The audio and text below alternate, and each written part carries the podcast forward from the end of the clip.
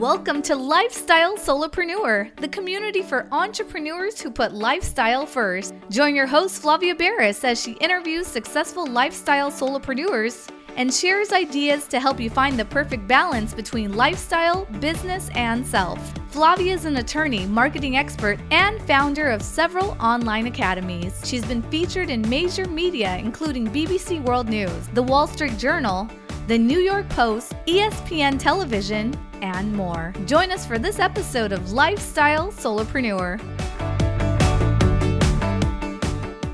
Hey, lifestyle solopreneurs. Today we get to speak with Steven Padernacht. He is a third generation real estate professional who thrives on self improvement through habit building. His big why is to retire by the time he is 45 years old. Stephen, welcome to the show. Thank you. Thank you. Thank you. So good to have you on. Um, so tell us a little bit about how you are a third generation real estate professional. What does that mean? Your your parents and grandparents were all in real estate? Yeah, so my uh my grandfather was a uh, was a building superintendent in Brooklyn in the 1930s and 1940s. And then uh, he moved the family to the Bronx in 1949. My father didn't really want to be a blue collar type of guy. So he kind of molded himself after who we now call my Uncle Bill, who was my grandfather's boss they had more of a boss employee relationship. They were actually very good friends. And my dad decided that he was going to start investing in real estate. So um, he helped people buy and sell properties, and he also owned properties. So my grandfather, my father, and now myself, uh, that makes me third generation here in real estate. I love family legacies. And so, what is your involvement in the real estate world? Oh man, that's a loaded question. Um, what is not my involvement? So by trade, I am a real estate agent. Well, actually, I'm a broker. Um, I got my first real estate license in 2004, I believe it was, right out of college. Um, I was a licensed uh, real estate salesperson. After two years in New York, you're allowed to apply for your broker's license. So I did that. Then I became a solo broker. And then I was um, I was on my own for a while, and I was doing sales and I was doing rentals, and um, I stumbled upon a, a company called Keller Williams and I, I, decided that I wanted to take my brokerage business to the next level. So I became a um, an associate broker there with Keller Williams, and um, and that's where I am today. So by trade, I'm a real estate agent broker.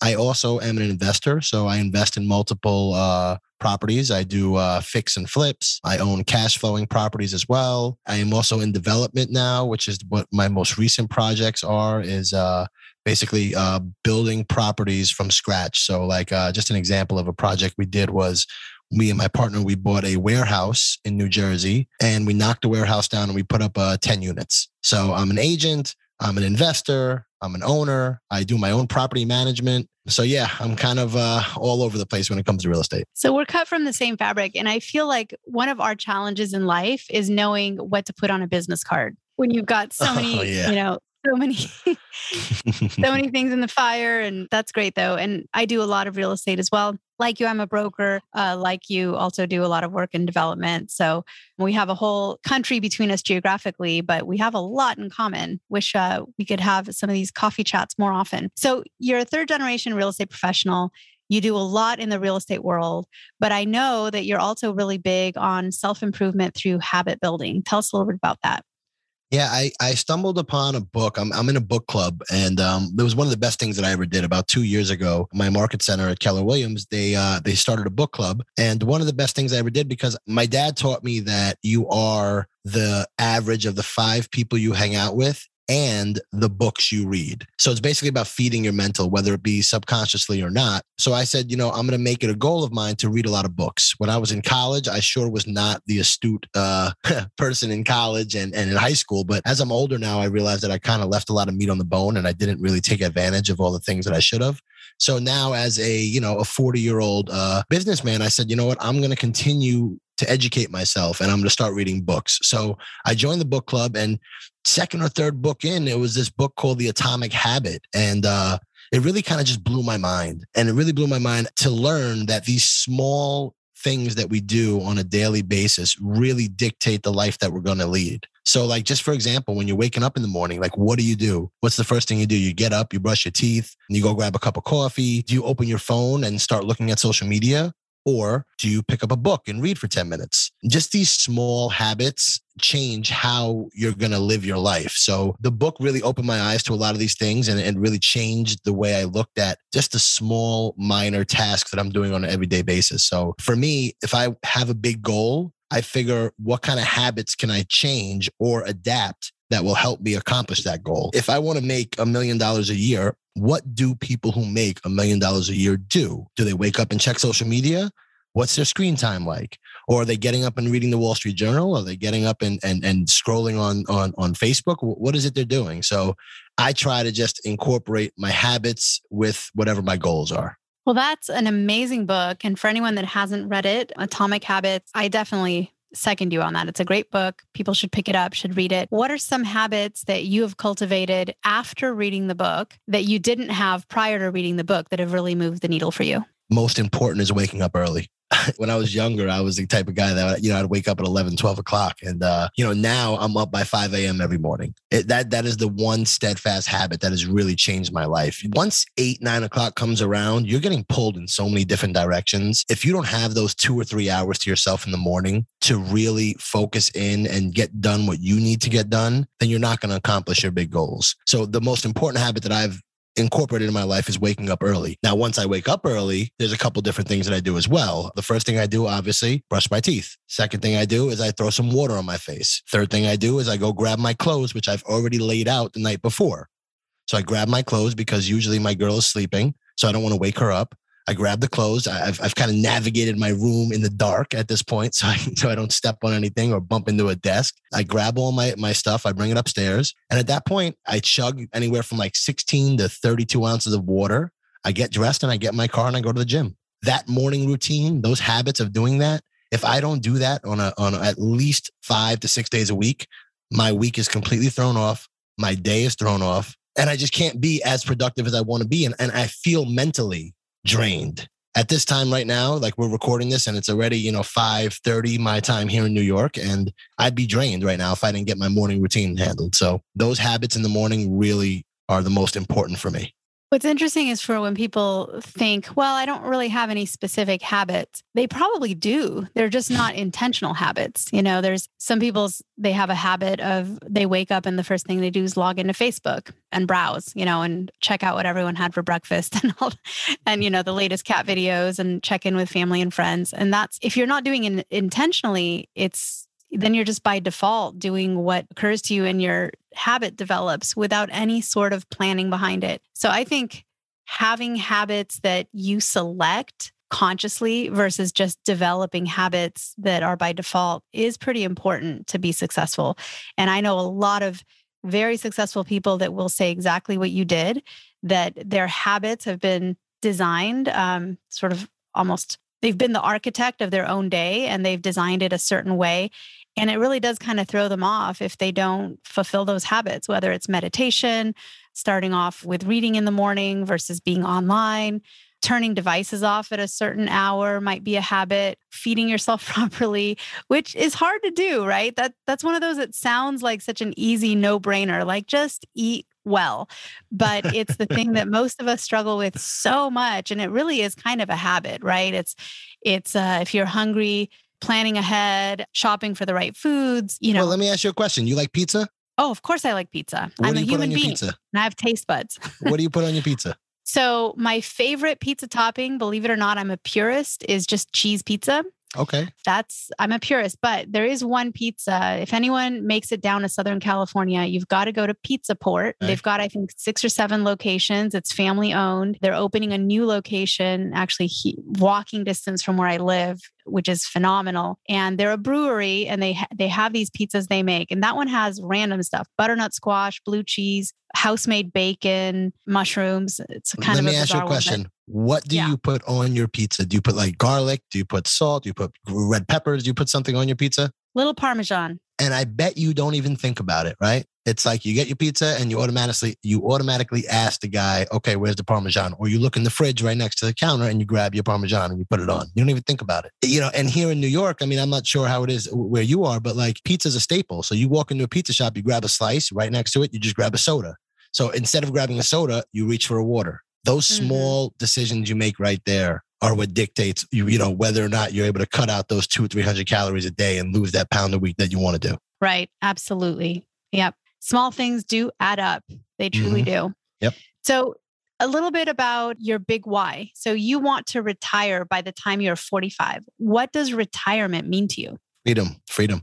So let me start off and be you know full disclosure here is that I, originally that goal was to do it when i was 40 and i just turned 40 and unfortunately i didn't hit that goal but that's okay. Um, i'm not down about that. I had to push it back five years and and that's because i didn't go hard enough i think. You know i just um, i was really focused on the wrong things for a lot of years and i didn't have the right mentorship and i wasn't reading the right books but it really just means freedom to me. It just means it doesn't mean that I'm not going to work. It doesn't mean I'm not going to wake up every day with some sort of motivation. It just means that I don't have to I don't have to find myself in a box or in a rat race. And I don't have to find myself in a situation where like I have to get up and do something. I want to get up and I want to do the things that I have passion for. I want to have projects. I want to work on nonprofits. I want to help people, you know, things of that nature. I don't want to have to get up and work for and do something that I don't want to do. So that's really what retirement means for me. It's really just the freedom to be able to do what I want to do. And that that comes with stuff, right? Like you have to make sure you have enough financial stability to be able to do that. I mean, a lot of people work for their pensions. They work, at, you know, and they tell them that, okay, your pension's going to be 50% of your salary or 100% of your salary, you know? And for me, like that sounds great, but I just wanted more. And it's something that I've decided that I'm going to do. And I'm going to focus on just getting to a point where I'm financially stable and I can be able to do whatever I want to do at as early of an age as possible.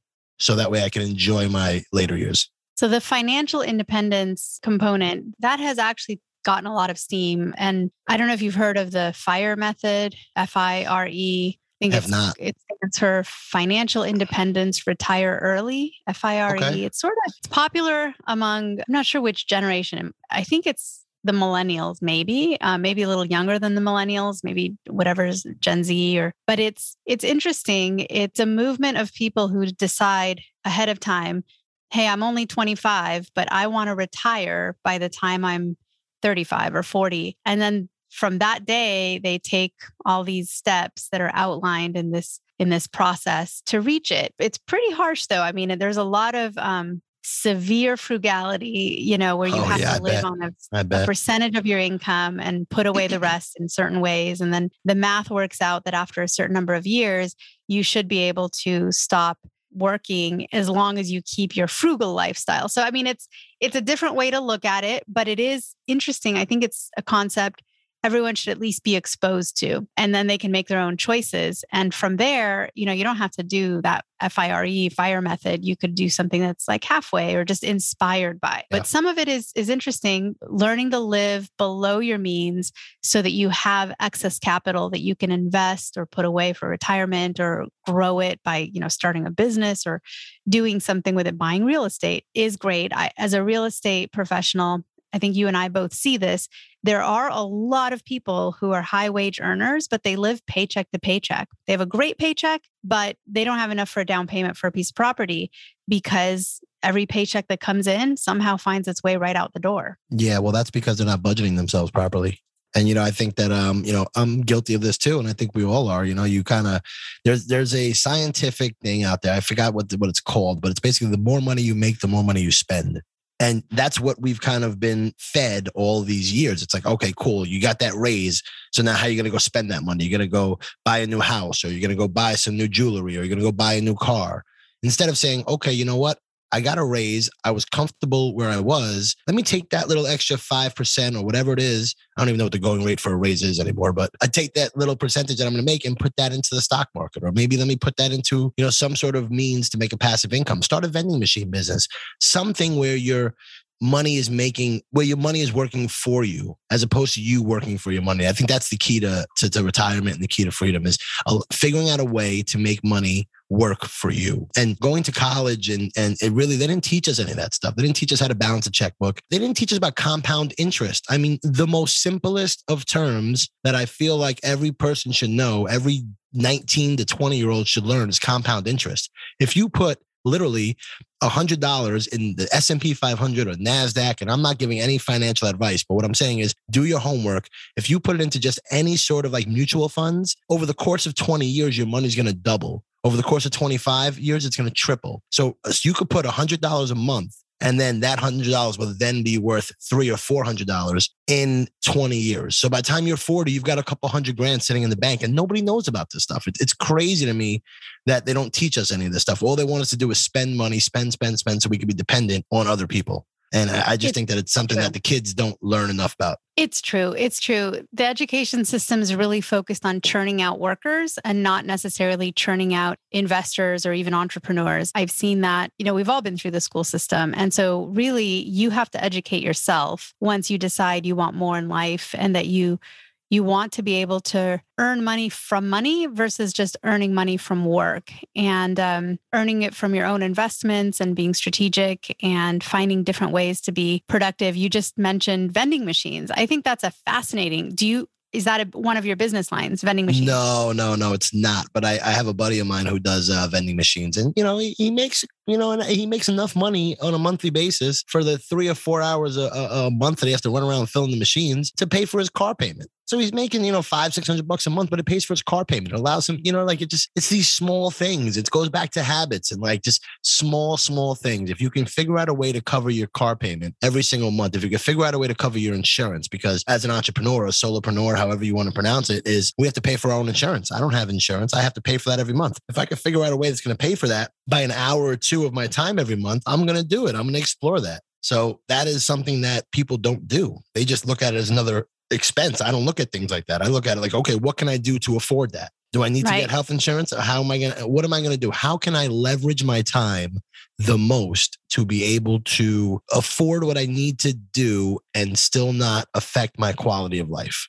And for listeners who are looking for ideas on more ways to make passive income, to make those extra hundreds or thousands of dollars a month, what are some of your favorite ways to earn an income passively that you would share? I think that number one, social media. I mean, it sounds crazy, you know, like I, I don't want to be, I'm not somebody who bashes social media, but you could be on, and, and earlier when I was talking about habits about people jumping on Facebook, it's a tool. So if you allow that tool and you don't take advantage of what it really is, you could sit at home and you could start a business. A single mother could sit at home, start a business from her home, a drop shipping company. They could start so many different types of businesses. They could create content. They can create podcasts and they can monetize that on YouTube. Um, somebody who has a passion for music, they could turn around and they could start making beats in their living room with all the technology that's out there and put it out on social media. That's one way to monetize and, and to create passive income is by taking advantage of social media and not allowing it to take advantage of you there's a ton of different ways. I mean, you could do so many different things. I mean, sports cards. right now, I don't know about you, but like a lot of us, we grew up collecting sports cards and they're sitting in an attic somewhere. You turn around, it's a billion dollar business right now. It's all about your passion. It's about what's going to make you get up and move. Find that and then find a way to monetize it. And you could do that with just a limited amount of time. So, yeah, I mean, I, there's a number of different ways. Well, I mean, you've brought up so many of them just right there. And believe it or not, we've had a lot of guests on this show uh, who've, you know, done a lot of those types of things. I mean, yep. we've had one of my early guests Elaine Haney, she just gets up and in the morning does maybe half hour of research or so, trying to think of what's what's in the zeitgeist or what's popular. And she'll think of a couple of t-shirt concept designs. Her designer will make them for her and upload them. And then she has a really nice Amazon merch business where mm-hmm. really she just works each morning a little bit. She can skip a day or two or three. It's, you know, no matter. It just means fewer designs out there. And it's all print on demand, no inventory. So yeah, and that's she carved that out. I mean, that's not something when you ask a high school kid, you know, what do you want to be when you grow up? No one says Amazon merch, print on demand, t shirt designer that just works an hour yeah. a day in the morning. Yeah, exactly. It's not like necessarily on anybody's radar unless you hear about it or you find out about these things. So I think that's great. In real estate, first of all, there's so many opportunities. Like you and I are both preaching to the choir if we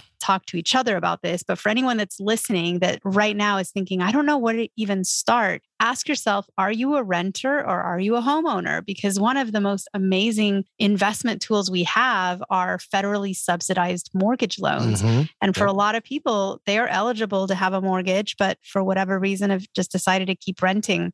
And you know, if you buy a property and you are strategic in the property you buy, and every couple of years you sell and upgrade where you live, that can be a way to climb the, the sort of empire building and portfolio building ladder without too much strategy. You really you need a place to live anyways. And if you pick places that are going to be good for resale or become good rentals later, that's another thing you can do to get started right away even if you're not an entrepreneur. Well, it's funny you brought that up because are you familiar with the study of like the cost of renting versus the cost of owning? and how yes. yeah so like it, it's pretty simple and like you could do it on like a, the back of a napkin but like uh, for your listeners i'll just give you a brief overview right if your rent is two grand a month you know you're paying $24000 a year $24000 a year you do that for five years you're talking uh 100 and about $125000 or so you buy a house with an fha loan at about three and a half percent down right? Or you could possibly figure out a way to get a grant for that three and a half percent down. So you might not have to come out of pocket for anything. And you turn around and you and you realize that the national average for home appreciation is five percent. So if you buy a house for two hundred thousand dollars in five years, it's going to appreciate, you know, approximately 25%. So what's 25% of 200,000? You gained $50,000 in equity as opposed to spending $125,000 in rental.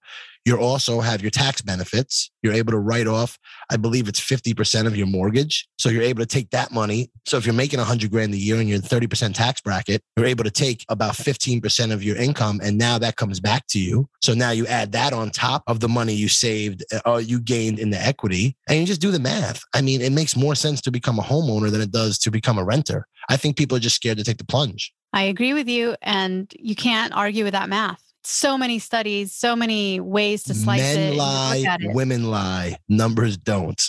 it's simple. People lie, numbers don't, no. scales don't. I mean, there's certain things where the facts are. The I facts, wish the scales right? would sometimes. I know. I've tried to like convince mine. I'm like, come on, just show me the number. This thing's got to be broken, right? Like this thing has got to be broken. There's no way. But yeah, that's that's one way to start. So, you know, we like to share great ideas and inspiration and motivation here on the show. And for anyone that's like, well, what's the first thing I can do? I will tell you is consider whether or not to become a homeowner if you're currently a renter. Another thing, too, for business owners is if any business owner is paying rent for a location, like a bakery or could just be your accounting office, whatever it is, is consider becoming your own landlord, you know, and buying property, putting it into a separate entity like an LLC or corporation, you know, talk to your tax person about how to hold title and then rent it to your business. Number one, you're no longer worried that your commercial landlord is going to raise raise the rent next time your lease is up or ask you to leave because they want to demolish the building, you're in much more control of your own destiny. And then again, it's that same math. You're not throwing away the rent every month. Yeah, I, I, agree with you a thousand percent. But let's go even more basic than that, right? Let's just say that you learn to use OPM, other people's money. If you turn around and you just educate yourself, spend a year just learning the local real estate market. If you're in the town, I'm just going to give you a town name. If you're in the town of Nowheresville, Arizona, and you study that town and you learn what homes are going for, what the average price per square foot is, how big are the homes? Are they are they mother daughter setups? Are they um, are the architectural features really nice, or are they standard types homes? Are they single family, multifamily? And you start realizing that homes are trading for around four or five hundred thousand dollars. You're able to identify when you see a deal that's only selling for two hundred thousand that you can go to somebody else and say, "Hey, you know what? This is a really good deal. I've done my homework. If we buy this home for two hundred thousand dollars and we put fifty thousand dollars into it, we could sell it and we can." make $250,000. If you have that knowledge and that doesn't cost anything for you to do the research, then you can go out and use other people's money and you could figure out a way to make money that way and you become partners and you start off with nothing. You start off with your sweat equity. So, you know, educating yourself on the local market and figuring out a way to get other people to invest. That's one way you can get into the game also. I love how it's a choose your own adventure and there's so many different paths yeah, to get to where yeah, you want to sure. go. For sure. So for you, what do you envision for like looking out the next two, three years as you work towards your big goal of retirement by 45? What are your big stones that you're going to move in the next few years? So the the first is I am uh, I'm doing construction right now. Development was just a natural sort of next step for me. You know, I I bought property. I started with like a three family house, and then I bought a multifamily. Then we bought some multifamily that was you know pretty dilapidated, so we had to fix it up. You know, the next step for us was like, you know what? Let's just build our own our own. Let's just build our own buildings and figure out that game. So like we're learning the construction game, and you know you know trial by fire. But